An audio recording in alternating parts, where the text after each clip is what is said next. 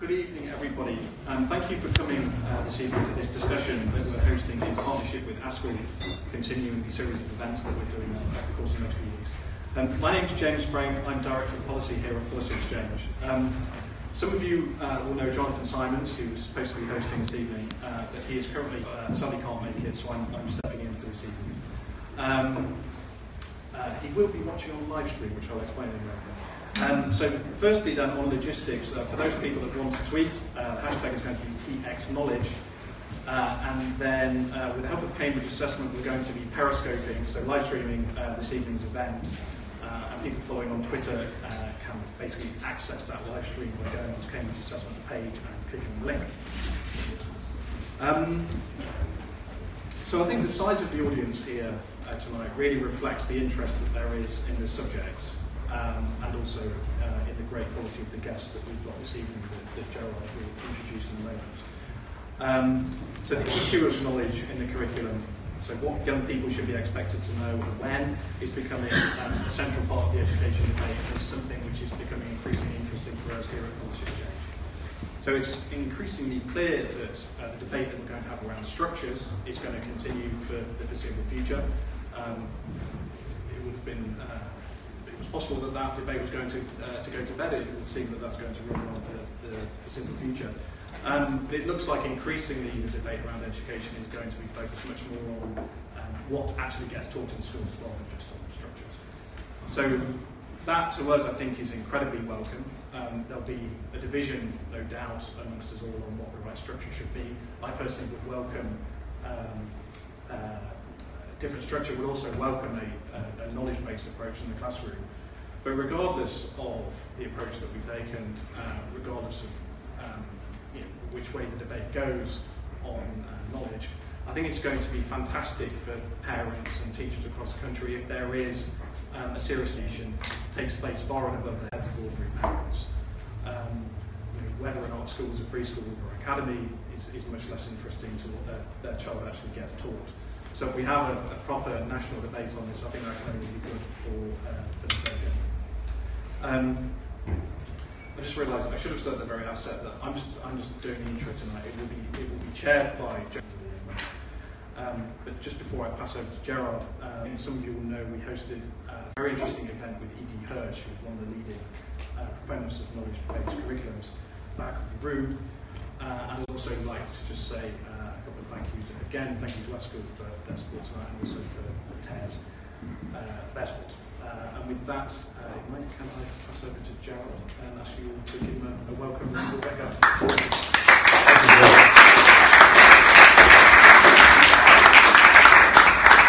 And this evening, sir, as James. Now, I suspect I'm probably the only person in the room who's pretty clueless about powerful knowledge. Before I came, did a bit of reading about it. I thought it was something to do with Jane Fonda, but it turns out it's a bit more perhaps in our schools. And I suppose the big issues um, around powerful knowledge are uh, basically what is it, why is it important, and why is it so contested? And to help us answer those questions, I'm delighted to um, uh, uh, introduce Professor Michael Young, Tim Oates, and Carolyn Roberts. Professor Young is Emeritus Professor of Education at the Institute of Education and one of the foremost academics in the UK on curriculum design. He is author of Knowledge and Future School, which argues for powerful knowledge for all pupils as a curriculum principle for any school, arguing that the question of knowledge is intimately linked to the issue of social justice and that access to powerful knowledge is a necessary component of the education of all pupils. Tim is the Director of the Assessment Research and Development at Cambridge Assessment. He has advised the UK Government for many years on curriculum and assessment policy, including chairing the expert panel that reviewed the national curriculum between 2010 and 2013. Carolyn Roberts has a proper job. She's the head teacher at Thomas Tallis School in London and ASCL Honorary Secretary. She's the co-author Michael Young of Knowledge and the Future of School. So the format for the, uh, this evening is pretty straightforward. Uh, Mike is going to talk for 50 minutes about uh, powerful knowledge. Uh, then I will then interview them and ask them a few questions, and then we'll throw the um, session open to the audience. So with that, Michael, over to you. Thank you very much, Jeff. Thanks to Policy Exchange and indeed the Association of School and College Leaders, uh, not only for launching establishing this event, and both organisations, I think, um, played a big role in actually bringing something that hasn't always been on the educational agenda across the education community onto it, um, and uh, for inviting me to contribute. Um, I would like to say that I can't think of anybody else who I would rather have on the panel I was sharing. Uh, so I feel very grateful, and I'm sure by the end of the evening I should feel the same about the audience. But uh, there, that's a promise for you. um, my thing is just slightly different from the, uh, the title. I want to talk about a powerful knowledge curriculum, make it clear for all. And the small difference is important to me for two reasons. First, many schools offer a version of powerful knowledge for some or even all of their students. The difficult pedagogic and political issues arise when the principle is extended to all pupils. Secondly, the idea of powerful knowledge for all reminds us that the argument is not just about the curriculum, it's an argument about social justice. So why is the idea of powerful knowledge captured the was involved in actually coining the phrase uh, in the first place, expected? And secondly, why has this has the idea divided people so sharply across party political lines? Um, I gave a talk in about 2011. It was somewhat strange that here's Michael Young, a lifelong Labour voter, who was speaking as if he was one of Michael Gove's speechwriters, people who do, I'm sure. Uh, and, uh, but nevertheless, it symbolises, I think, the issue. If you accept the idea that there is better knowledge in any form of inquiry, then this knowledge must be an entitlement for all pupils. How could anyone, for instance, how could anyone in a democratic society not want the best knowledge we have to be the basis for a curriculum for all? Where in fact they had 18 different curricula for different types of pupil uh, and different departments and so forth. And that was frightening and disastrous. Um, despite that, many of those on the what I might call the educational left, and what I believe Michael Gove used to say, called the blob, actually see the idea of powerful knowledge uh, as masking the elitist origins of the academic curriculum, and therefore, in fact, perpetuating inequalities. I'll come back to that a little bit later. I want to start, though, by outlining what I see as the principles for any curriculum and how they relate to the idea of powerful knowledge. First, all curricula organise knowledge very differently from our everyday knowledge, the knowledge that pupils bring to school. They're different in terms of the structure of knowledge and in terms of its purposes. Our everyday knowledge is tied to contexts with which we're familiar and need in order to live with each other in a society to solve the daily problems we have. Curriculum is very different. It's different in structure, it has distinct boundaries and rules which act as constraints on what we know. It's different in purpose. Unlike everyday knowledge, the curriculum doesn't treat the world as an extension of our experience. It treats the world as an object of inquiry. It treats the concepts of curriculum as an object of inquiry, therefore potentially a source of knowledge. Take the city, for example. London children know much about their city. And However, this knowledge is quite different to the knowledge of cities that a geography teacher knows. It massively extends it in ways that most children would find impossible they didn't go to school. Same for literature, history, astronomy, you name it. Any, I think, of the academic subjects. We can contrast the everyday knowledge, which is particular and tied to pupils' experience, on the one hand, with the knowledge they acquire at school, which takes them beyond that experience. And the power of powerful knowledge and it's expressed in very different ways in different subjects, whether we talk about maths or about dance, take two might be seen as extremes.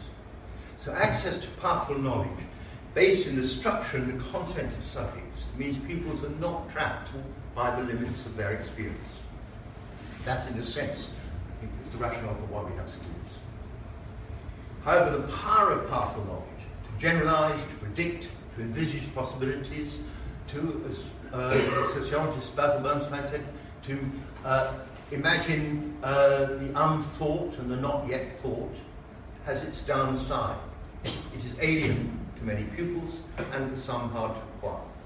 That is why, with the best of intentions, curriculum developments going back into the 70s, from the Schools Council to the Royal Society of Arts, more recently, have tried to develop a curriculum that they hoped would be less alien for low achievers.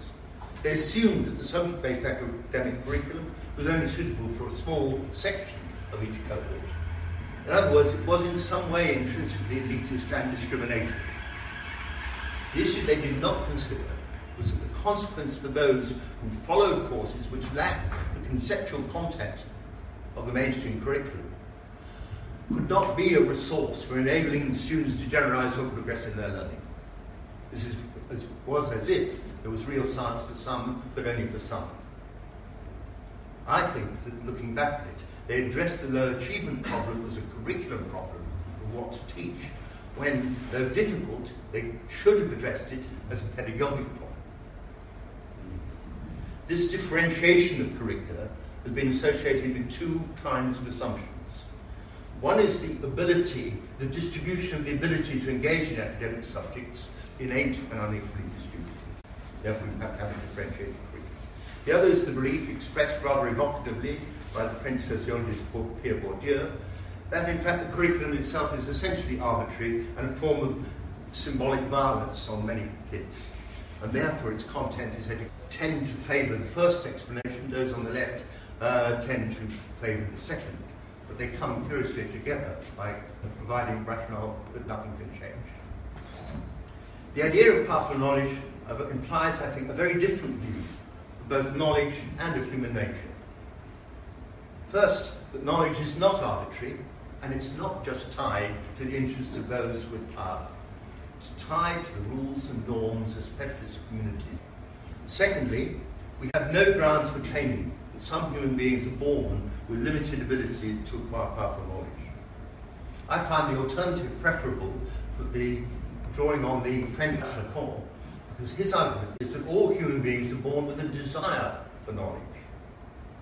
It's societies that differentiate knowledge and people. This is, of course, not to deny that in an unequal society, the wealthy have the resources to ensure that their children have access to powerful knowledge. Unequally. Last week, I received an email, quite out of the blue, from a teacher I did not know, who was a special needs coordinator in an academy in, North, in the north of England. She wrote to me uh, and I'm paraphrasing, this is what she said. She said, I'm reading your book, Knowledge in the Future School, and at our school, we are working in line with its ideas, in particular, the idea of powerful knowledge for all. She noted, interestingly, that in our book we make no reference to special needs at all.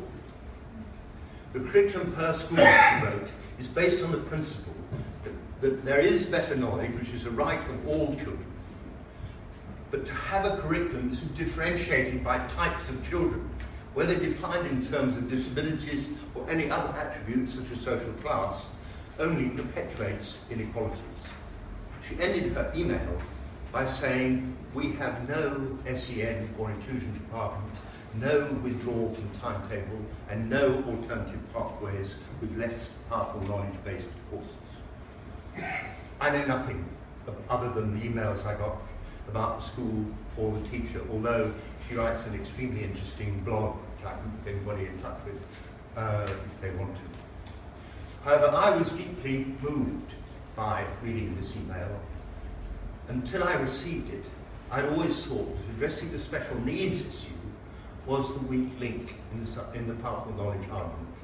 And now I realise, here's somebody who's telling me that it may be the basis for dealing. I for a moment want to play down pedagogic challenges that the idea of powerful knowledge for all presents to teachers, or to imply that it is some easy, quick-fix solution to raising attainment. The distribution of school access, success and failure is related to much wider issues of social inequality and access to resources, particularly how specialist subject teachers are distributed. Furthermore, acquiring new knowledge is always difficult and for some more difficult than others. And actually convincing students that it's worth the difficulty is one of the problems that teachers face.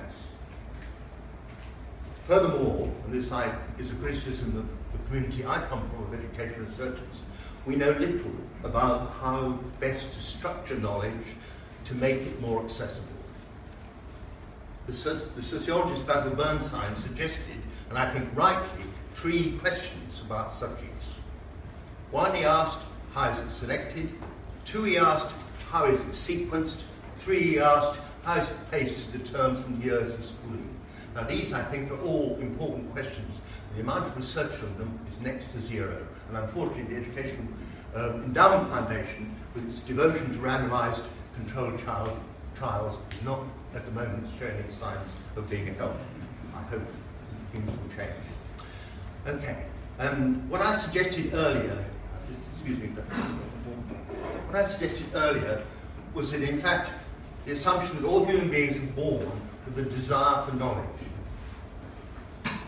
If you think that must be a basic assumption for us, because in fact, even bringing up children, less assumption about young people. The, but the idea of the desire for knowledge immediately implied that a, not, a notion of knowledge that isn't something that we normally that we find, or even lists of concepts, although both are very important. It is a relationship between knowers and know, knowledge and knowers. Now, what I think is interesting is that this relationship has, has been a feature of all societies, but has been transformed in from how we actually think about knowledge and education. One way it's been transformed is the emergence and expansion of what I call specialist communities of inquiry.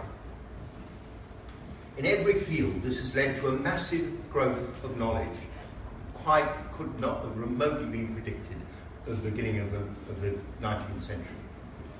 Uh, there's a great book by which I happen to pick up, because I'm not a historian, by David Wootton, called The Invention of Science. I do recommend it.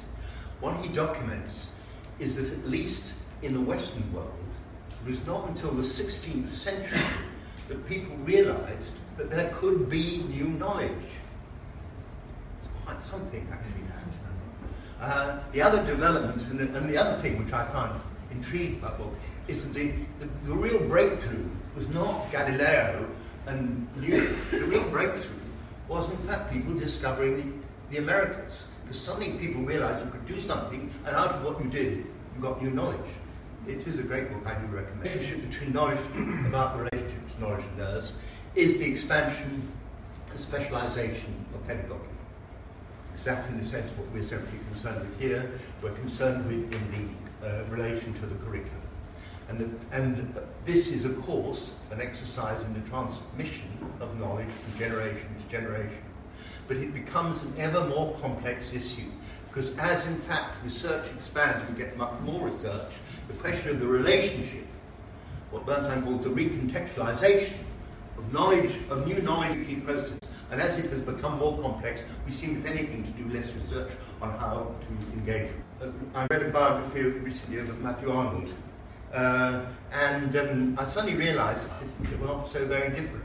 When, art, when Matthew Arnold he turns the ancient issues of researchers in the universities, because it's, it's that relationship that underpins the authority that we can claim for subjects in the school curriculum. Finally, powerful knowledge is not just a curriculum principle. It is also very much a pedagogic principle. And I think it's akin to the idea of justice for lawyers. It defines what it is to be a teacher. Whether, to, whether we refer reports, selecting text, responding to questions in, in class, in each of these, you, have, you need to ask the question, in what way does my response to you? That's something we don't often do. It's not about control, although maybe control is involved. It's not about bringing the community in. It's about are we extending knowledge? Because that is what is distinctive about, what is distinctive about schools. For the most part, we trust the professional work of teachers, just as we trust that of doctors and lawyers. Uh, trust is easy for, maybe easy for you and me, but it's not so easy for governments under those. They turn to what can crudely be described as industrial models of standardization, their lack of trust.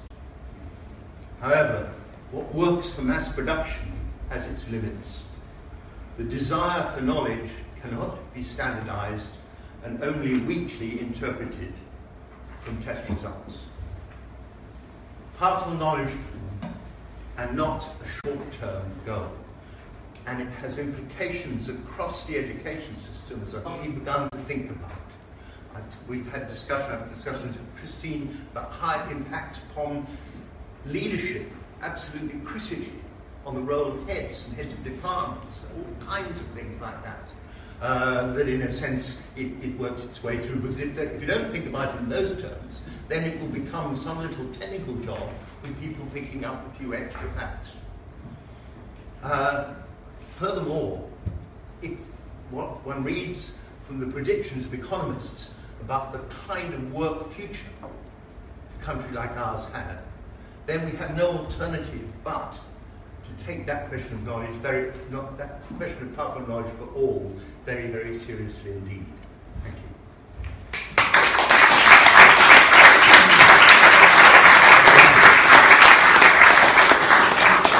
Thank you, Michael. Uh, Tim, Yes, thank you. And, and um, tonight's not going to be an evening of radical disagreement, I think, um, from my part, in, in respect of what Michael is proposing and proposed a whole series of very, very important papers.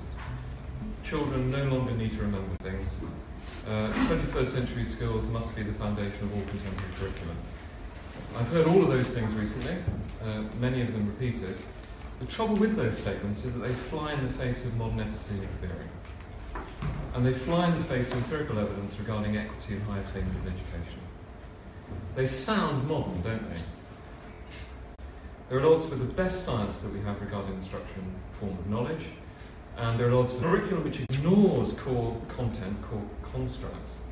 This is a key part of some of my core content in disciplines. Makes that curriculum more, not less prone to arbitrary and ideologically counterintuitive implication of Michael's analysis. If you want a lot of politically driven intervention full of contemporary stuff, I'll leave you with that. A few more points. Found the thesis of powerful knowledge is the, the erroneous contradiction, the false opposition of knowledge and skills. Now, why have knowledge and skills been constructed as an opposition with paper, in argument after argument? What's going on that people assert this? Well, I'm afraid my conclusion is I think this, this opposition is, has been appropriated for internal purposes of internal conflicts in the education community. It's about which people can they can fight over it. And it's caused a polarization in the debates, which is entirely at odds with the kind of bodies of theory which I've described, and has been very, very counterproductive. So if I was John White, of course I'm not, then I'd be really attacking Michael because he's failing to articulate the hegemonic relationships around the defense of Michael.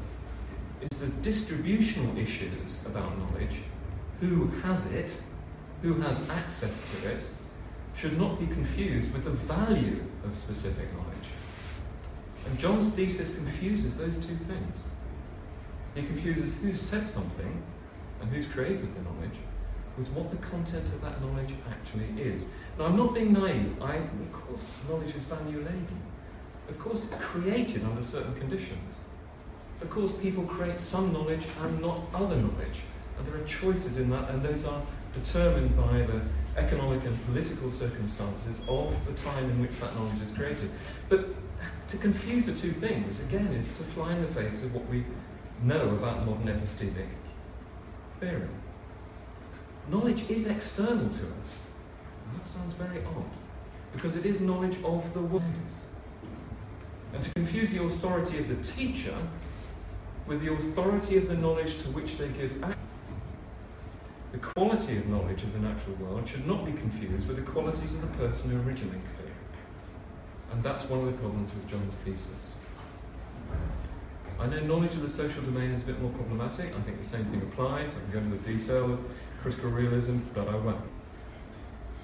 First of all, quickly, constructivism is a theory of mind, not a model of curriculum. But it gave rise to discovery learning, and it gave rise to individualized learning. Are forms which have been very dysfunctional in our education system. Michael's work brings us to a very important insight that a lot of the knowledge and the learning at school is counterintuitive to young people. It's contrary to their lived experience. And the distinctiveness of these hard won scientific concepts needs to be addressed in the curriculum. They are difficult to acquire because they are counterintuitive. Yeah, the one looks pretty flat to me. I know that cholera is caused, the majority of what we ask people to acquire whilst at school is counterintuitive to their lived experience. It's tough. So this theoretical opposition, this false knowledge of powerful knowledge, because there's not enough space in the curriculum. So of course people are arguing for skills have tried to find space. And they've rendered a lot of knowledge very, very generic and therefore pretty useless, which aren't in the, the, the exegesis we had this evening. There are absurd notions of remembering and moving things into long-term memory and rem- remembering them frees up the working memory. It makes education far more efficient and do more higher order thinking if they actually remember things. They need to remember concepts, principles, fundamental operations, and core knowledge. Reading's a skill, writing's a skill. Observation and recording in science is a skill. Observation in science is theory. Two oppositions are absurd. Of course, balances can be explored in education. Value, values, and knowledge are always components of effective performance. Many breakdowns in skill can be traced to breakdowns in underpinning knowledge. The final thing is this. In the same institution that Michael works, in the Institute of Education, John Bynner and Tom Schuller have done fantastic. They've seen that the kind of things which Michael is advocating in Powerful Knowledge are explanatory of later life success. Of course, they are alongside things which John calls personal capital, the ability to communicate with others, the ability to organise information, and so on. The final, final point, and it really is, is this. It really, it really is this to anybody managing a curriculum. If you believe in powerful knowledge, if you believe in the exegesis and you look at the Everton National Curriculum, if you believe in powerful knowledge and core content of specific disciplines, you don't change your national curriculum every 10 years. Not all of it. You refine it as human knowledge evolves.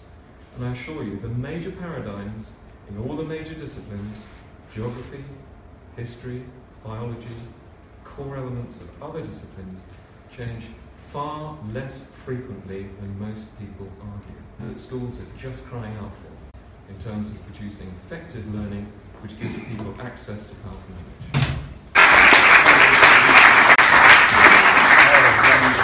No final finals from you. I'm, I'm going to speak standing up. um, often when, uh, often when a head teacher talks in these discussions, they talk from a position of being able to mould a school entirely. And so the, um, the first one was a rebranded school. It was a new school, but it was a rebranded school. And so I started a new school with, that had been in the failing schools beforehand. So when we talk about new schools, we don't always talk about starting schools with only one year of that.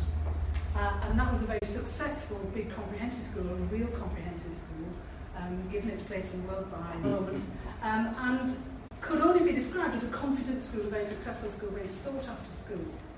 And I spent my um, nine years as head there doing various things, and one of the things that I did um, was to get people to think about the foundations for the cu- curriculum and what the curriculum really meant. Us a while ago, those of us who'd been head of school, what it was that we were really pleased about in the time that we'd been head, the thing at 13, when the local authority were really keen for results to go like school by any standards, where the results were going like that, but other schools' results were going like that.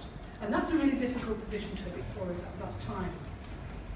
And it was incidentally to, to bol- bol- bolster my myself up against the honours that I used to do lunch duty sitting at the back of the boys' gym, reading Michael's book page by page every day to try and to, to, to, to give me ways of arguing about what we were going to, uh, to, to do in future.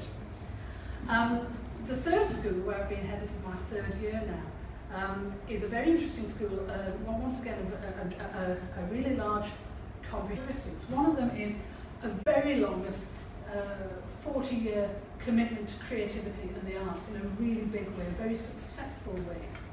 And the other aspect of it is the way that the, um, the way that the accountability measures of the last few years have undermined that school's success and that school's curriculum. And I've spent the last two and a half years, and I will spend the next five years, rebuilding that curriculum in order to make sure that children get solid learning, long-term learning, and learning which will enable them to live more successful lives in, in the future. So when someone asked me just before we started here, um, what does a powerful knowledge curriculum in school look like? You, do you run your school on a powerful knowledge curriculum? Well, the answer is yes, but it's, but it's a hell of a lot harder than it sounds. And so what I do is, bearing in mind that Hirsch said that the curriculum was about protecting and preserving de- de- de- democracy, what I do is to try and put together principles upon which a solid and sustainable school is based. And I've got 10 principles, but I, but I won't go through, or, or, or through, through all of them. And this is what we work on at school. It's what we worked on in my last school. It's what we were feeling our way towards in my first school, which is that knowledge is worthwhile in itself. And so children ought to, ought to, know that. That schools share powerful knowledge on behalf of society. So we, we teach them what they need to know to make sense of and to improve the world. They need that knowledge in order to interpret and improve the, world. It enables them to grow into useful citizens.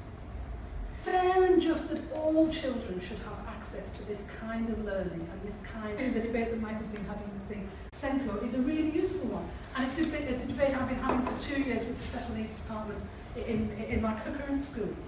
And then to just pick up something that Tim said at the very end there. Adult authority is really important in this. There's a lot of the context of the knowledge and skills de debate and the curricula of the past 10 or 15 years in which the impact of student behaviour has been underplayed on what happened to the curriculum.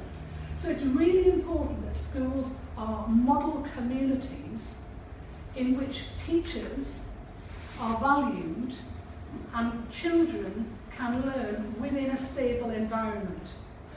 So pedagogy links adult authority powerful knowledge and our sharing of it in the world. And so finally, I used to do an annual lecture for PGCE students at the University of Northumbria. Uh, and it was on the national curriculum. I did it for, for, for years and years, so I became quite familiar with the way that the national curriculum changed every year. So I had to do new slides every year because it was always changing, changing. But one of the things which I talked about a lot was one of the early values of the national curriculum, which was that it was a curriculum that's, that was that tended towards a just and sustainable de democracy. And that seemed to me to be a really, really important point, which was almost completely lost. People didn't understand the, the democratic imperative of the national curriculum. We have to put together in our schools day by day model communities in which young people can grow and develop and be nurtured, in which we will push them out at the other end to play a useful part in the world. We have to put together those communities in, in which young people can understand the world and change it for the better. For, for, for, for the better. And the curriculum is the key to that. So, leave us alone, as, as Tim said, change the curriculum rarely, but think really hard about what we need of teachers and really hard about the way we measure schools in order for us to be given the time to actually get this right.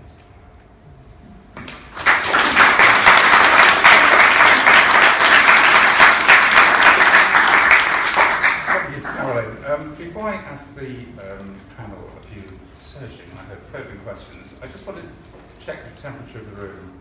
How many powerful knowledge skeptics are there tonight? Out there? Don't be shy. Hands up. Very few. So most of you are got the script, know the theme tune, you're all on board with it. Yeah?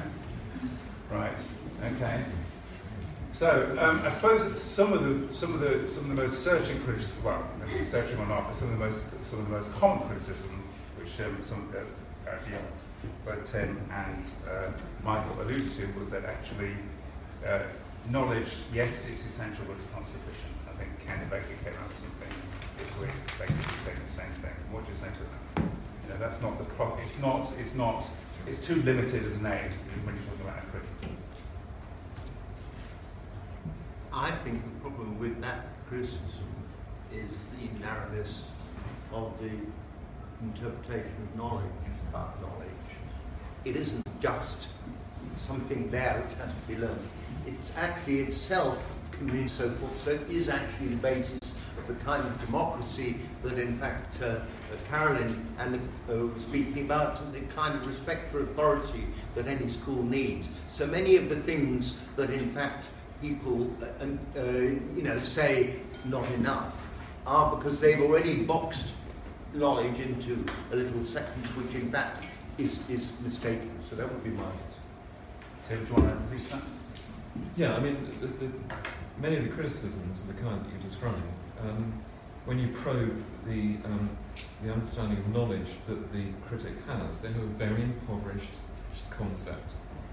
So, so when we talk about knowledge in the education community, and there's, if you analyse effective performance in respect to things like medics, the, the knowledge is intertwined into performance in, in a way which, which is completely contrary to this notion, this incredibly impoverished view of knowledge as a series of discrete things to be remembered. Um, and uh, it's clear when we, other educational systems, they often paint really extreme caricatures of, of other systems, um, you know, focused exclusively on rote learning alone, um, focused only on articulating traditional knowledge. So basically, the critics have got it wrong. They just don't understand what it's about or how broad it is. You have, inclusive it is. you have to look at the, the, the understanding of the idea of knowledge that many of the critics of the powerful knowledge thesis possess. And when you look at that, you find something very wanting and very at odds with both our international understandings and modern epistemic theory. And uh, you mentioned that actually you're not anti-skills, it's a false debate, so I won't, I won't go into Absolutely. that yet. But um, Carolyn, another question that is often asked of, of um, powerful knowledge is actually the stifles creativity. Now, the powerful knowledge curriculum does not pay due attention to the creative disciplines in school. And you mentioned that your, your school was very uh, proud of its creative heritage, and I guess, well, what would you say to that? Well, that's just completely wrong. Um, You can equivocate if you like. two parts to an, an, an answer. Ah. Firstly, the, the academic disciplines that would be characterised as being part of the arts, as being part of cre- cre- creativity, have a hugely important knowledge base. And actually, a good art teacher, a good drama teacher, a good dance teacher will be someone who is self-consciously always learning about what they do and therefore often much be- better at transmitting a love of learning and a love, love of knowledge than someone who hasn't looked at what's happening in the world of maths since they were 20, 20, since they they were 21. So there's that, and then there are the other things which we used to call the hidden curriculum, didn't we, when I was but, but a lad, and that's to, and that's to, to do with the, um, the the personal characteristics that schools develop in young people. So of course knowledge isn't the whole story, but we do the other stuff in our communities in any case. Politicians don't know enough about schools to know what else it is that we do apart from teach people in classrooms. Okay. Can I just add, I mean, I can be a fantastically creative liver surgeon. Um, I know nothing about it, but I could be extremely creative. And um, th- it, it's really important that when you look at what we define as creative activity by young people, you know, what they're doing is finding patterns, structures, they're gaining insights. To do that, they need to marshal things, they need to know things, at the level of technique, at the level of knowledge. And that, that this, again, a false opposition between the acquisition of powerful knowledge and creative activity in schools. And clearly, you've been involved in the new curriculum, Tim, in particular, and uh, you have powerful knowledge. But do you think there's enough powerful knowledge in there, the new curriculum? So what's right? The new curriculum, the one that the, the, the, the, the government is rolling out at the moment, do you think there's enough attention and uh, paid to powerful knowledge?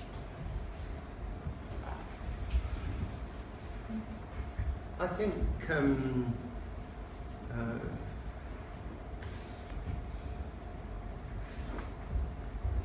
I'm not, I'm not sure that you can use this as a kind of You can't weigh grid for actually identify. I don't, I don't think that's uh, useful. What, what, what was striking to me when I was, well, two things striking me, my colleagues uh, responded to. One was that we need to give some thought to how the subject specialists are educated in their subjects before they come to school. And are they, do they have the, the, the, the knowledge of what that's, how that subject relates to the world, how, how it progresses, a whole lot of things that, that they often are ill prepared uh, to engage with, and which in fact pupils could engage with. And I think that is an issue which we do not seriously address.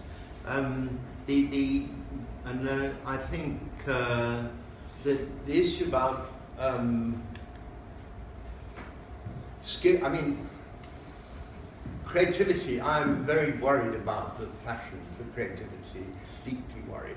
I think it's part of uh, something that, in fact, Christine, you've written about. It's part of this session, and I'm not sure where it comes from, for genericism, for actually thinking that there are these sort of uh, generic capabilities that can be abstracted from any content and then mapped back on Yeah. to the content at all. I think it's com- very, very misleading because there's no creativity that actually develops in that kind of way at all.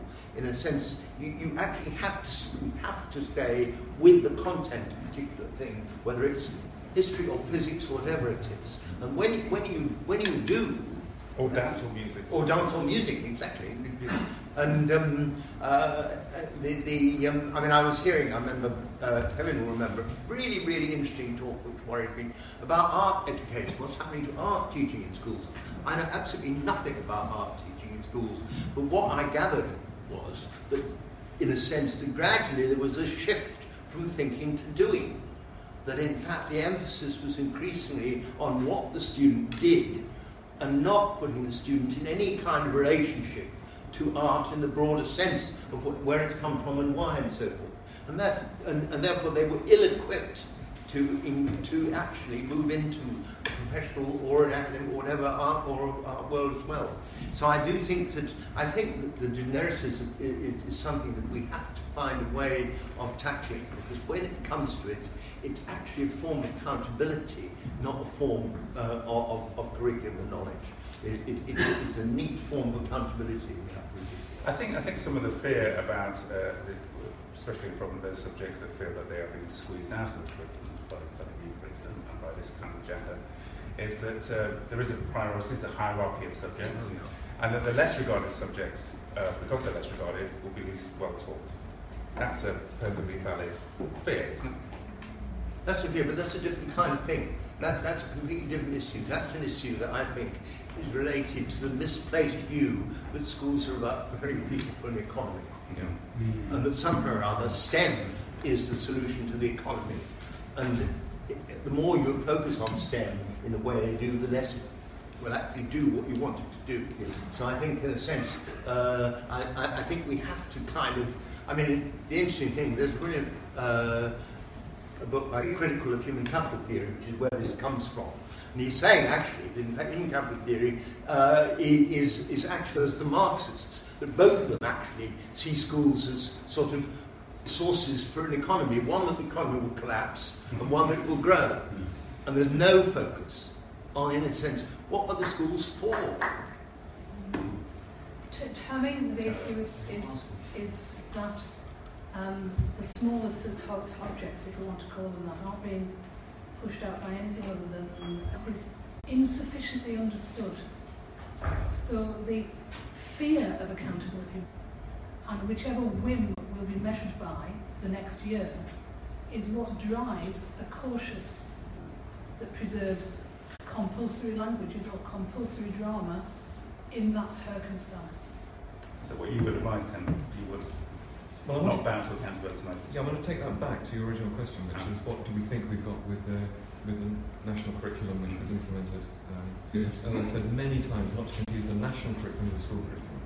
So in the school curriculum can be exciting, motivating, chock full of the context which will motivate, motivate particular children in particular circumstances.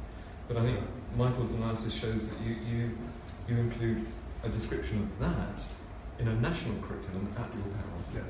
And that's really very, very important. Um, the, the other thing which is an implication which you know, Michael and I have not unpacked perhaps enough, but we're, we're doing a lot of work on in Cambridge, is the extent to which we are talking about foundational knowledge.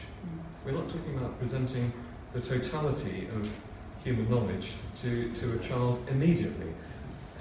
But there are certainly foundational building blocks which are very challenging, which young people have to acquire and build one on the other as they move towards more elaborated knowledge and discipline areas. And some of these, such as you know, an understanding of energy, eh, all the evidence about young, young people, you know, aged 10 and 12, they find these things unbelievably difficult. And, and the learning is often full of misconceptions. So the idea of foundational building blocks is absolutely fundamental to the curriculum. And I do hope that that's something which we paid a great deal of attention to in the, in the formulation of the, the curriculum which has now been implemented. Okay, there's another area I want to explore, which is about um, uh, misguided disciples, uh, people who have got an incomplete or wrong view of any kind of any kind of new thinking or, or movement. So you know, you start with a Martin Luther, before you know it, you need it. An Anabaptists, you know, people get the wrong people, people, people just just take get, get the wrong idea. Um, so, for instance, uh, Hirsch obviously you're thinking you're thinking is a lie. Um, uh, do you think his work and your work has been misrepresented? And if so, how? What are the most common ways it was misrepresented? Um, I just start by, um, I did not manage to come to the talks that Hirsch gave when he was here, um, but I did read a little bit about his um, earlier history in the democratic movement in the United States. And whatever else you say about Hirsch, he's not a kind of classic conservative. No. Uh, no. Uh, and um, it's worth saying that's uh, that, that's uh, not. Um, I. I um, well, Mike, let me just. Uh, this, this, he was interviewed a few months ago by the TS. I don't know if you saw it. So he was basically asked about um, pedagogy and basically uh, uh, what he thought about how should, how children should be taught. And he basically said um, he, was, he was agnostic. There, was there, there are people, quote, a traditional teaching of knowledge, not progressive methods foster a child's self-esteem. And he said in response to that, into kids by rote, as if they were learning the Quran. The truth is, you can have a defined curriculum and use all sorts of progressive methods to deliver it. If the kids get the results and you can prove it works, then do it. Who cares how you deliver it as long as it gets into the minds of the children and they're happy? Do you agree? No. Explain why. Uh,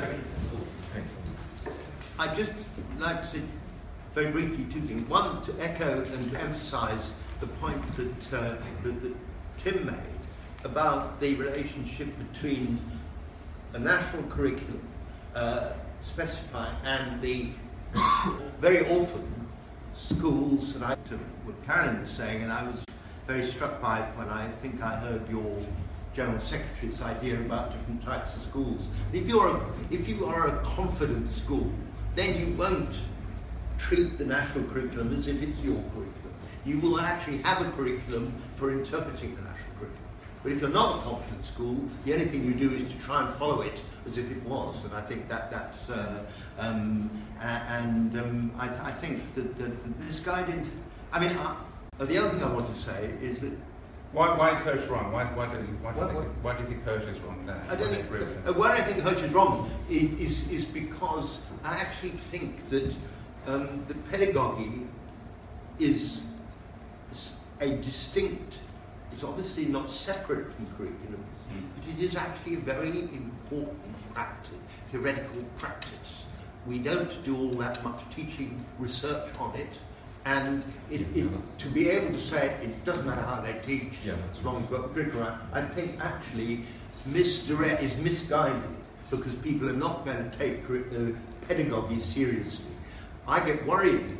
I mean, I think there's some truth in, in, in the uh, Go system here, that in a sense that some people took pedagogy so seriously they forgot about the curriculum.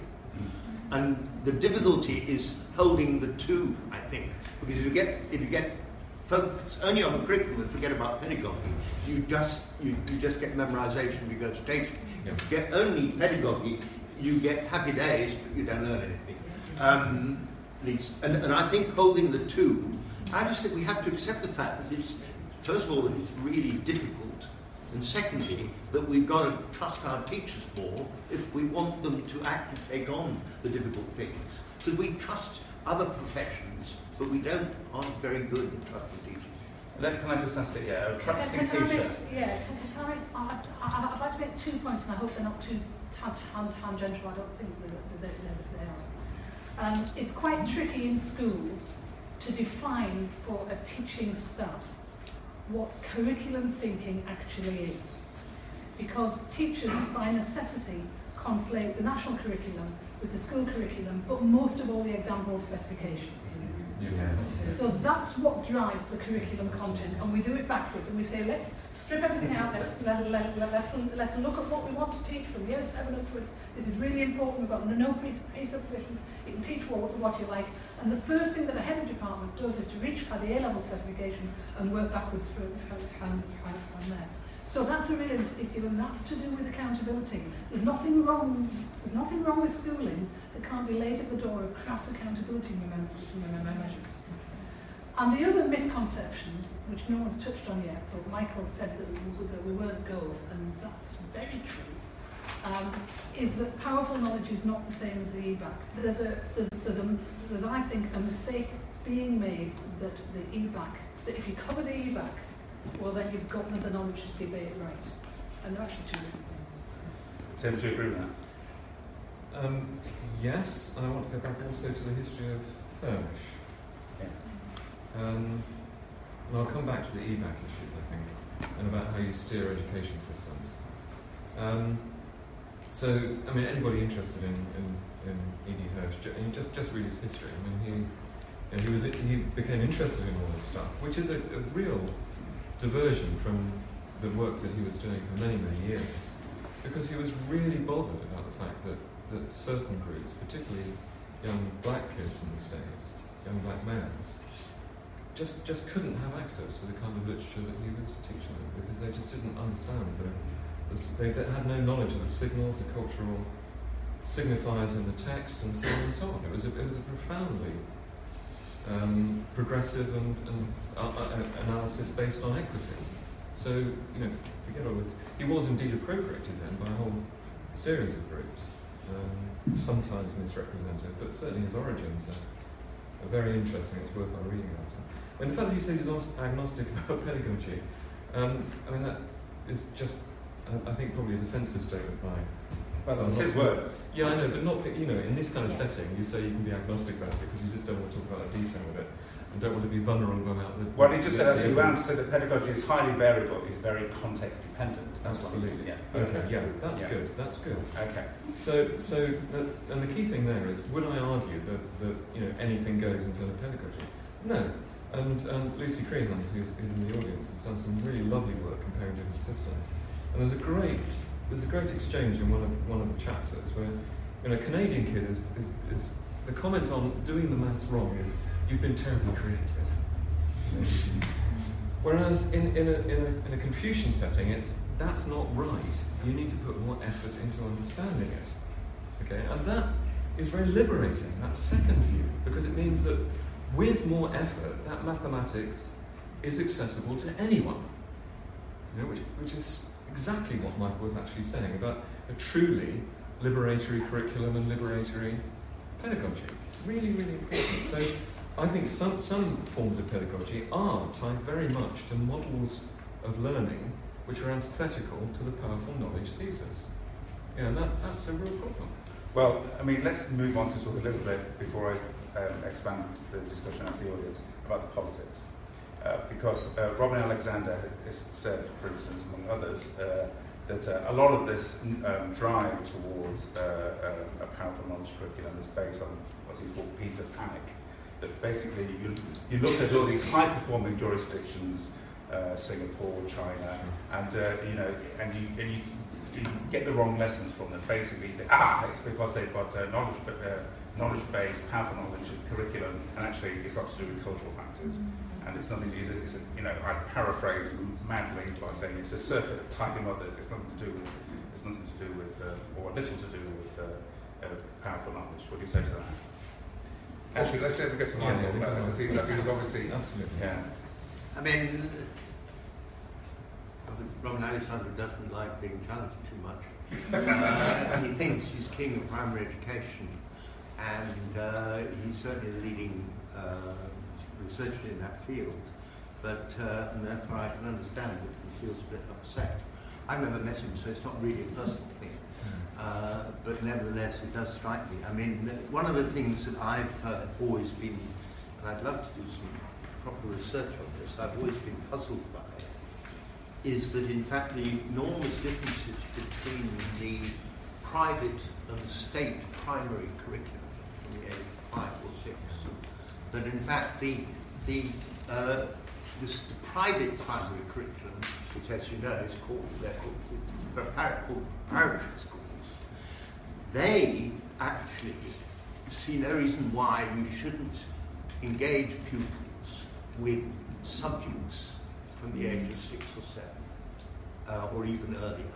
And uh, whereas, and that's been part of their history for obvious practical reasons, not because they've had any great theory or anything, but they are preparing people for a common entrance examination, get to the public schools and get their kids in, because if they don't, they won't recruit next time. So they're, you know, it's, it's wonderful about them, but it is just true. Um, but I do think that it does make me wonder, you know, the history of why the, uh, the primary education for the, for the majority, for the mass country, actually postponed access to knowledge. And um, I, I, I find it a very unresearched, indeed, uh, that in a sense um, a- area. And um, I just I just raise it. I, I think that I, I, I mean I'm not I have no particular brief. Uh, I don't know glo- global explanations like in relation to PISA. I mean I, the relationship between a knowledge and curriculum PISA seem to be tangential given the type of tests. But that's a separate issue. I mean that that in fact uh, you would train them in generic skills if you wanted them to do well at PISA. Uh, and nobody is in fact saying that. Um, I think that um, uh, it, it, it, so, I mean, I came to this quite, I, uh, you know, quite, I came to this from two quite different routes. Academic, not political, and not, and in a sense, I came to it partly from the work I was doing in the 90s on vocational education, because what absolutely hit me was that, in fact, unlike in countries like Germany, in fact, as soon as you go opt towards a vocational course here, it's assumed that you don't need to think. It's assumed that you only do. And the competence model i- is developed, and that's what we had from NVQs and a slightly more liberal version of GNVQ, GNVQs, and so from that was where I started, I think. And the other, the other part, the other factor, and, and trying to actually say, well, you know, what's the knowledge of a vocation? I mean, if it's vocational education, then it must have a core knowledge component. The other, the other thing that, uh, the other part that influenced me enormously, I've talked a little bit to Bill about it, to it, was, in fact the experience of being a consultant in South Africa in the 1990s and actually uh, seeing what happened when they tried to introduce a broad-based outcomes curriculum that was democratic and you couldn't take issue with it, but in fact it was completely useless for the teachers. They didn't know what to do with it um, because there was no knowledge specification in that curriculum at all. And um, that, in a sense, it was hardly an advance on apartheid, although politically it was. So that those are, so that I just No, no, no, no, it's fine. I mean, uh, the sadly absent and missed uh, Professor Alexander Tim also goes on that uh, points out that uh, essential knowledge uh, in key subjects, most national curriculums are based on essential knowledge in key subjects, basket cases and successes alike. So signing up to, to, to uh, powerful knowledge or things like that uh, what Michael calls curricular justice, I think, is, is, is, isn't, isn't, impo- isn't so important as the conditions and practices which the curriculum can be delivered. Is he right?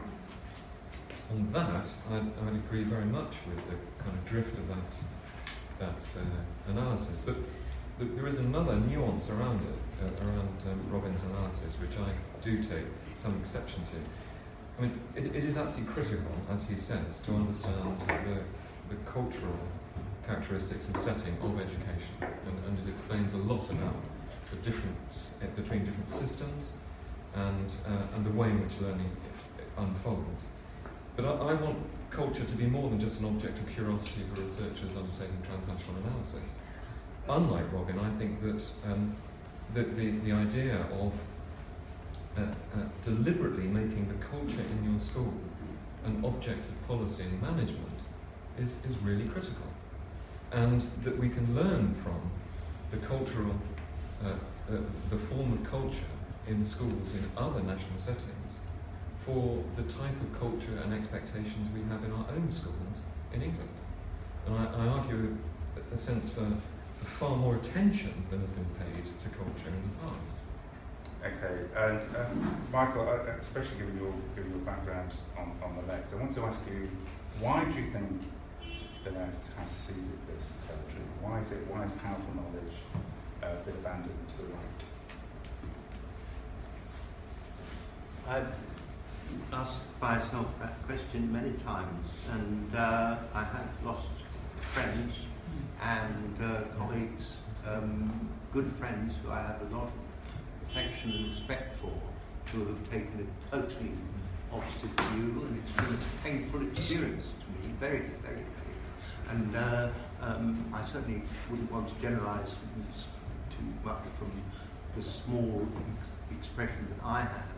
I mean, I think that there is a kind of uh, romanticism on the left which basically uh, thinks that at some point or other the uh, capitalism will collapse and that therefore we don't need to think about what happens on the way there. Um, now, capitalism has not shown a lot of likelihood doing that. It's changed all kinds of things, but I think that's that's part of it. I'm very, very taken by some of you read Paul Mason's new book on post-capitalism. Uh, if you haven't read it, it's a riveting good read. You might not agree with it, it's a riveting good read. One of the things he does mention that at every, and, and, and you know, it's brave of him this, at, at, every, at every point where the working class looked as though they were becoming powerful, they ducked out and went for just went for compromise. That in fact there was, you know, that in a sense Marx got that completely wrong. Uh, actually, sadly, I mean, or not, or whatever you think, like to think. But um, that, so that's a factor. Um, and I'm um, sure the Mensheviks will agree, would they? yes, I, they would. They would agree. You see, yeah, they're the only ones. Yes, they would. Right, So um, I think, uh, obviously, it's unfair to label the left as a whole, but um, it, it, I think it was a. I think people who spent. We may get a difference in the young, new. I don't know, a, a, a younger left, but people who spent a long time. Let me put it. Sorry, let me put it another way. People have been. People on the left have basically seen their identities as critics as critics of a system that in fact is unfair. And nobody would disagree with the fact that we have an unfair, unequal system. But they, uh, and the idea that we might be able to come up with something that was not just a criticism but an alternative was actually too much. They, they couldn't make that step. Or to put it crudely in a slight throw off, if you'll excuse me, they read too much Foucault. Carolyn, you want to say something? Yeah, I'd like to uh, put, put a bit of context behind this business of why the left is in the position as, that it is, and speaking as a socialist and a feminist, I would just like to plant my colours firmly there. Um, left-wing teachers have often been um, attracted to and very committed to and done long service in very difficult schools in difficult areas. And that's really important to recognise that. Now, Rob Coe from Durham University can't be um, persuaded to say much that's very clear that a school can translate into immediate action. But what he, and I'm absolutely not criticising him for that. I think that's the most cutting remark I've heard in years. But what he does say, what he does say, and, and, and, and, and, Not only today. what, what, what, what he does say, and I educated all three of his ch- ch- children, incidentally, is that children learn things when they've got to think really hard. That's about all you'll be committed to. Children learn when they've got to think really hard. Now, if you are teaching in an area, historically, where the link between education and any kind of success in life is hard to see, well then it's really hard to overcome the natural adolescent reluctance to think really hard. And therefore, if you are simultaneously being, present, be, be, being pressed to put results up like that, you've got to you've got to do things in which adolescents can not really have to think really hard. And therefore, the left became attached to qualifications and a way of teaching and specifications that didn't mean that children had to think really hard because it's really hard work doing that. It's hard doing that. You've got to be a brilliant teacher to do that. And it gets wearing after 30 years. And so there's a context to understand, which is what I referred to earlier, which is that we underplay the importance of behaviour and community, what you were talking about in terms of school culture, in this whole, in this whole powerful knowledge debate. It's really important. Tim, do you want to say something? Then I'll go to the audience. So this issue of appropriation by particular political communities, I think is fascinating because if, if you go back to the discourse around the Workers' Education Association during the 1920s and 1930s, then what you've heard this evening is in those texts. I mean, it was all about giving access to the curriculum of those who attended only certain institutions. And so it is, I've asked myself this question and asked a lot of people the same question and looked at a lot of literature, where would I put my finger? I would I put my finger on a very odd mixture of, of postmodernist theory and, um, and theory around uh, the structure of knowledge. So, and, and, and John White, I mean, John's not here tonight, so it's unfair to talk about him, I guess, but, you know, John, Robin Coe, Robin, uh, Yeah, Robin- indeed, sorry, Rob- Robin yeah. Coe, Robin Alexander. I we trashed them all. Continue in a similar vein.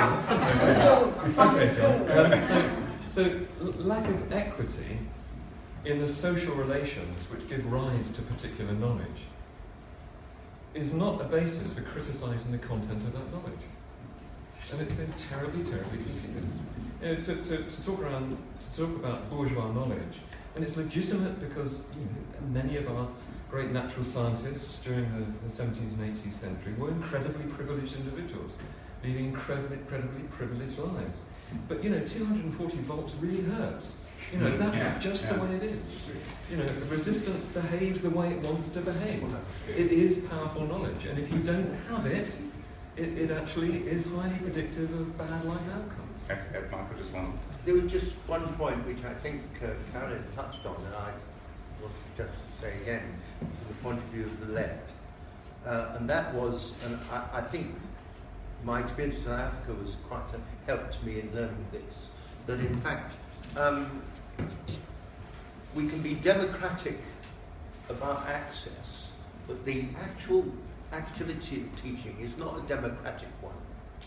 Uh, it's one between somebody who knows and somebody who doesn't know who wants to know.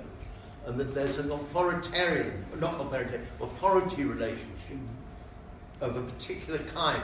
And I think that is tricky for if you are a Democrat. You know, you, if you're a, a, on the left, you go for Paulo Freire, lovely man, great, and learns a lot, but not always treated very accurately. But, um, you know, he gives you a feeling that, in a sense, that if you want democracy, you have a democratic system. Whereas actually, uh, the pedagogy in the school is not going to be a democracy in the process. And I think that was something that left found extremely difficult.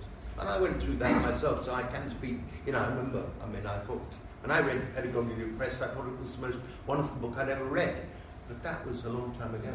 And, and, and, and Gabriel Halasaga, in, in Real Finnish Lessons, it, it, it, people miss this often because they, they read over it. He quotes Hannah Arendt in The Crisis of Education, 1954. You know, Hannah Arendt's position in liberatory politics, very interesting. Quote, the problem of education in the modern world lies in the fact that by its very nature it cannot forego either authority or tradition, and yet must proceed in a world that's neither structured by authority nor held together by tradition. So it's a brilliant quote. Well, with that, let me um, ask, the, ask the audience. I've whistled on enough. Questions? Yes, the lady there. Um, I think there's a mic just behind you. um, thank you, all three presenters, for some fascinating presentations. Carolyn, you mentioned uh, that one of the enormous problems uh, in curriculum planning in schools is that the, the growing zone for tracking back from assessment objectives and imagining that that is curriculum planning.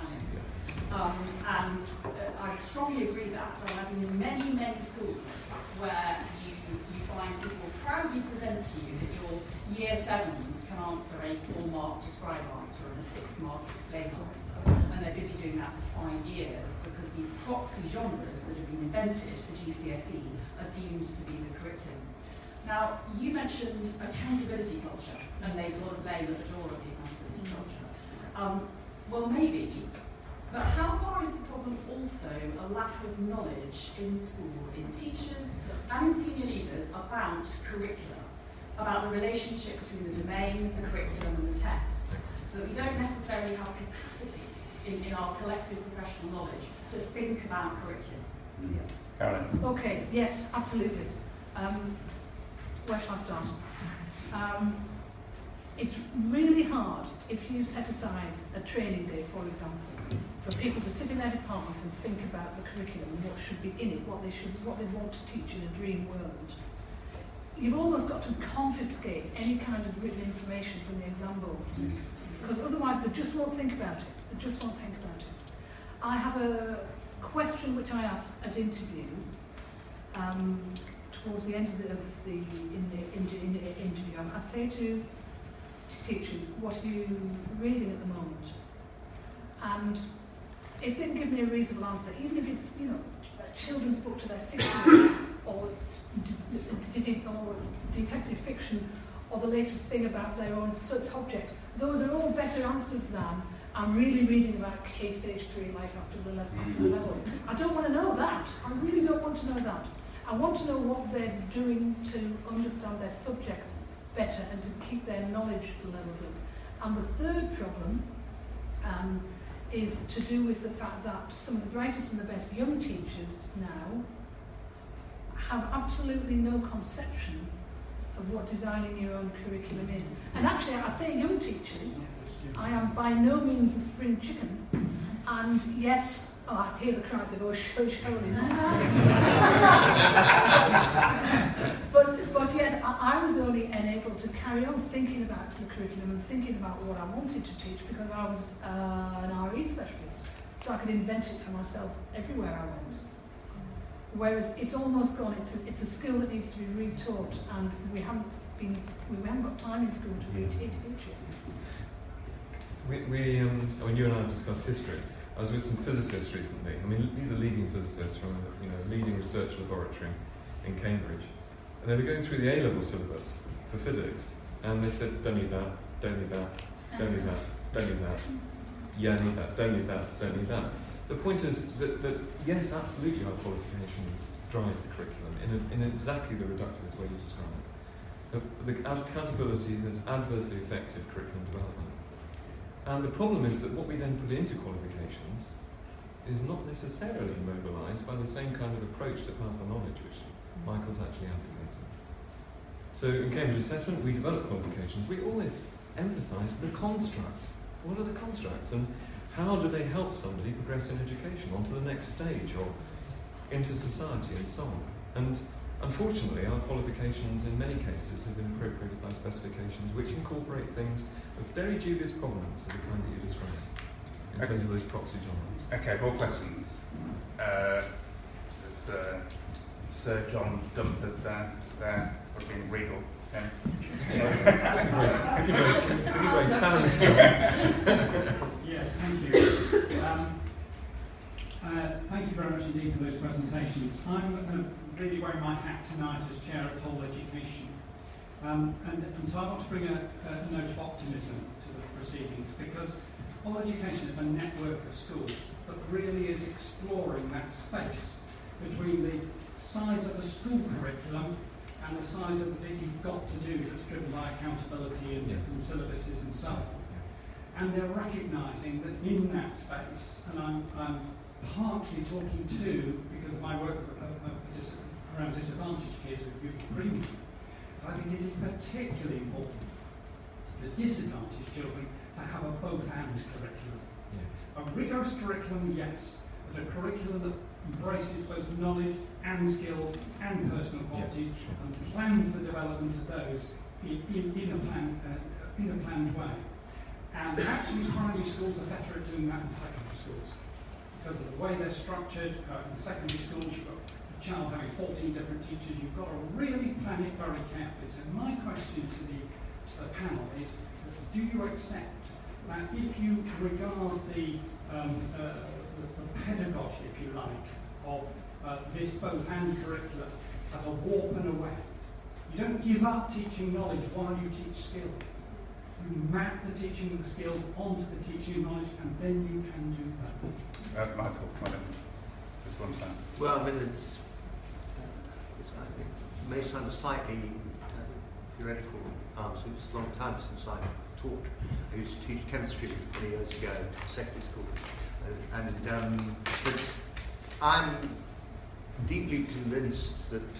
Uh, I mean, I think the, the the issue is important, but in fact, the separation is misplaced because there are no skills that are knowledge free. There is not anything that one could do worthwhile in a school that in fact is teaching skills. And, in, and similarly, there's no knowledge you can acquire without skills. I mean, in a sense, the, the, the divide is the problem and in a sense, we have to go, once we get beyond it, we start thinking about different fields which might, you know, whether they are um, design and technology or uh, Greek, ancient Greek, or whatever it is, we can see them, we can see knowledge and skills in relation to whatever the field is. And I think that's the step I would want you to take. I really would. And I don't think we would necessarily disagree uh, at all on that. But I think I think that it, it's um, it, it, goes back to the the, the, the, the I think the totally misplaced notion because we schools don't do that anymore, and they even if they did, that somehow that they're preparing for the labour market. Mm. Uh, now there isn't a labour market for young people now. There isn't, except in part-time, occasional work, zero hours. There isn't a labour market. You're preparing people for a, a very uncertain future. And they, and somehow the, the, and therefore the skills agenda, but the knowledge agenda that doesn't actually take skills seriously, I think will fail itself. So I mean, you know, that, that's my response. Has anybody got a sceptical question? Oh, yes, gentleman there. Second on that skeptical point, I, I, uh, wait just for the Sorry. I, I think that um, Hirsch was a good bloke, and I think Michael Gove uh, was a good bloke. But the, the sort of like problem that I have is that the cultural argument has never really been won for powerful knowledge. The political argument's never really been won. And so you have this situation where the, the Tory government have created these mechanisms within schools but the way that it works itself out at the cold face, no matter what way you spin it, at the end of the day, I think Carolyn's right that what it's reduced to effectively is the teachers teaching to the test because they feel under pressure with the assessment measures. And so that leads me to a question, might be a ridiculous question, but when you look at what a school's for, is there not a disjuncture between the original aim of rule allocation where we try, we have these exams to try to get them into particular job, universities, etc. And the Matthew Arnold idea of the best being thought instead of known. And is it possible to create an education system where we can teach the best that's thought instead of known without the, the bizarre pressure with the thing that's supposed to measure that adequately, the exam, actually bastardizes the process of passing on that knowledge. So basically, how can you have a powerful knowledge curriculum if teachers feel powerless? Yes. Right. Well, Now then, I, I don't know. Um, um, because that made me muse about uh, where we've got to, for example, with Key stage three. So everyone's using this ghastly phrase, life after the levels, of what we're meant to be doing with Key stage three. Um, and so we had a fancy system where departments are setting up the threshold concepts that move children from one level learning to the next, and that's how we'll measure what, what you know, the kind of success that's happening. But if you take your eye off teachers for a second, they go back to levelling things.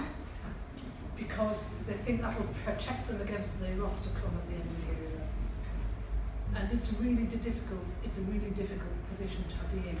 We're not talking yet about teacher recruitment and the issue with teacher recruitment, because everything that we want to do relies on um, both uh, the three things clever, committed, and available teachers. So I, I don't know. did you, do you have an answer? Tim? Well, I want to come back to John actually, just Mm. just briefly. I mean, I think in, in you're both and, and you're absolutely right, and it's, it's the and that I emphasised in a paper a while ago. The, the framework of knowledge, skills, and personal qualities. I mean, that's absolutely critical as an audit tool for any curriculum, whether it's in this country or anywhere else. And I think it, you have to ask in what balance do they exist, how are they distributed, and what instruments guarantee that they are delivered. And I think that's a really good way of looking at things. Um, and, it, and, and of course, over time, how you sequence acquisition as you move through those three pillars, as it were. I mean, I don't think that necessarily implies very complex cross-curriculum approaches, actually, which are often typically unmanageable, either in primary or in, in secondary. Um, and, and the best way of illustrating that is, is reading. I mean, reading is cross-curricular by its very nature. And there's nothing as narrowing as not being able to read. Um, you have to read some things, and you can look at the breadth of what, what people read. And, and, and I want to go back to something I said which we haven't, haven't highlighted, Helen Abadzi's work on working memory. It is right that in certain settings and in, in certain, certain national systems, and, and I think it is right in ours too, that kids should, should remember their times tables. They should be able to recall them automatically. Why? Because it frees up the working memory for higher analytical thinking. If you, if you haven't got those automatically located in cognition, you have to work it out every time. And, and it prevents you from gaining access to the higher order work, which we know is critical in terms of real educational progression. So, John, yes, we should never lose sight of those three. And we need to look at how they are combined in, in well designed curricula and how they sequence. Okay, I think we've got time for just two more questions. So I think uh, the lady there in the red. Um,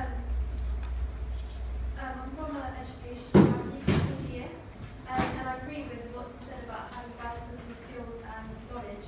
And part of what we do in schools is help children um, face the challenges and barrier um, with um, academic, and we put them in the right mindset so we can apply knowledge.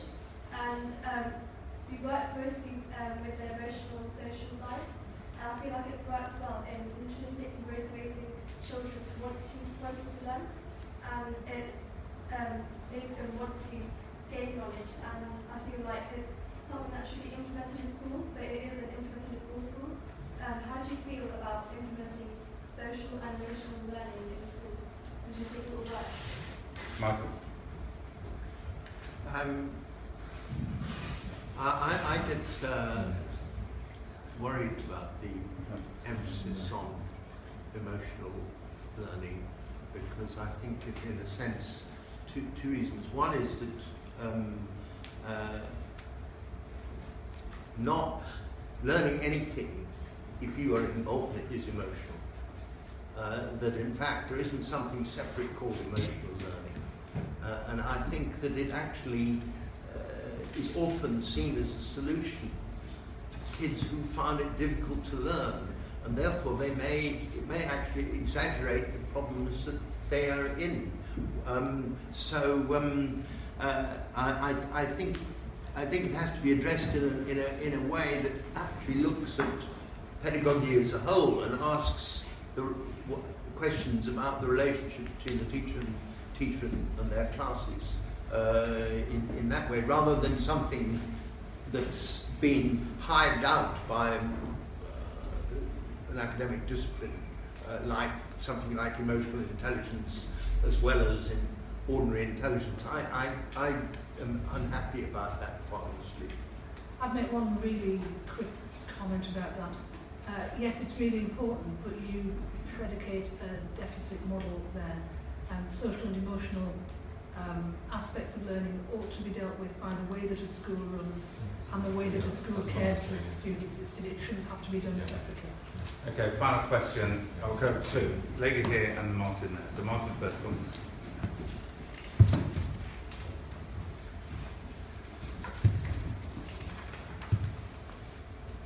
Thank you, Gerard. Um, I think one of the, for me, one of the most important things said tonight was said quite early, which was um, that if a national curriculum or a total school curriculum is designed appropriately, it ought to be one which is appropriate for all children and learners. And, and uh, this was passed by a, a bit. Uh, I'm assuming we are talking from early years at least to the end of lower secondary. Um, I, I think that this is, in terms of like practical policy directions, one of the most important things said tonight, um, uh, and it's clearly off the radar. Um, how do we get it back on? I'm not exactly clear. So you're basically saying a, a comprehensive curriculum okay. for all how do we how do we how do we restore one or actually build one for the very first time? Fine. Okay. And uh, just glad you. Right. Okay. And uh, lady here, you wanted a question? Yes. Oh, sorry. I think um, Karen and Tim touched on um, slightly. You mentioned how you would find it quite daunting, or some teachers find daunting to make a knowledge-based curriculum. And does that not boil down to teachers who are entering the, entering the profession having quite shoddy subject knowledge because it's not a priority in ITT? And I do think this is unachievable. I believe in knowledge completely, but I think it's unachievable in ITT purely because university tutors have a, they're very they very much kind of endorsed progressive ideals of education in their university practice. So we have a disjunct between teachers who believe in knowledge and university, trainer, university providers and trainers who want to produce teachers of really high social quality but don't value knowledge explicitly as much as they value skills and pedagogy and behaviour management. Okay, so Michael, if you answer the had to bring um, knowledge fraud back onto the agenda and from Lucy about ACT. Well, I, I, uh, yeah, I won't, I'd rather leave them, I was to say something about teacher education. Yeah because uh, but um, I, would just like to pick up on if I've understood the point you make. I think that in a sense what you were saying was that in fact uh, you picked up on something which I, I mean we all I think agree that I said at the beginning was that in fact the, the debate must be about a knowledge a powerful knowledge curriculum for all pupils and in fact we haven't really examined that element of it as much as we should and I think uh, insofar as I've been involved in the of knowledge debate, writing and so forth, I think that that has been uh, n- neglected. The focus has been on what is this thing about knowledge, rather than, for instance, the issue which I just touched on in, in, in my talk. If, you, if a school takes on the issue of powerful knowledge seriously, it's then got to ask, in fact, how are teachers in that practice in the classroom, extending pupils' knowledge in what they do. How it's not just curriculum; it's actually it's actually focusing on, in a sense, and, in, in, I think it, it shifts it. It becomes a question about practice uh, and about criteria for good professional practice, as much as it does about curriculum. And I think what, if we've made that shift, it would be quite an important step if I've understood you right. And I mean, that was why I was, I mean, so impressed with that email I got, because clearly, in some kind of way, they were... Sorry, about the special needs Yes, uh, the, the email. Yeah. They were trying to do this with kids who clearly uh, and that they were refusing to accept the categorization that those pupils came with. Okay. Uh, and shoddy ITT.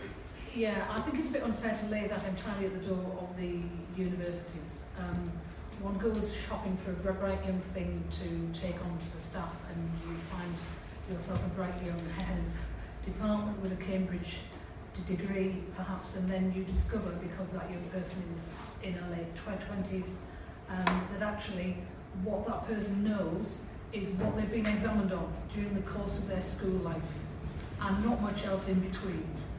Uh, and so I think that the pro- problem, one of the problems that we face, is what we did to education for the last 20 years.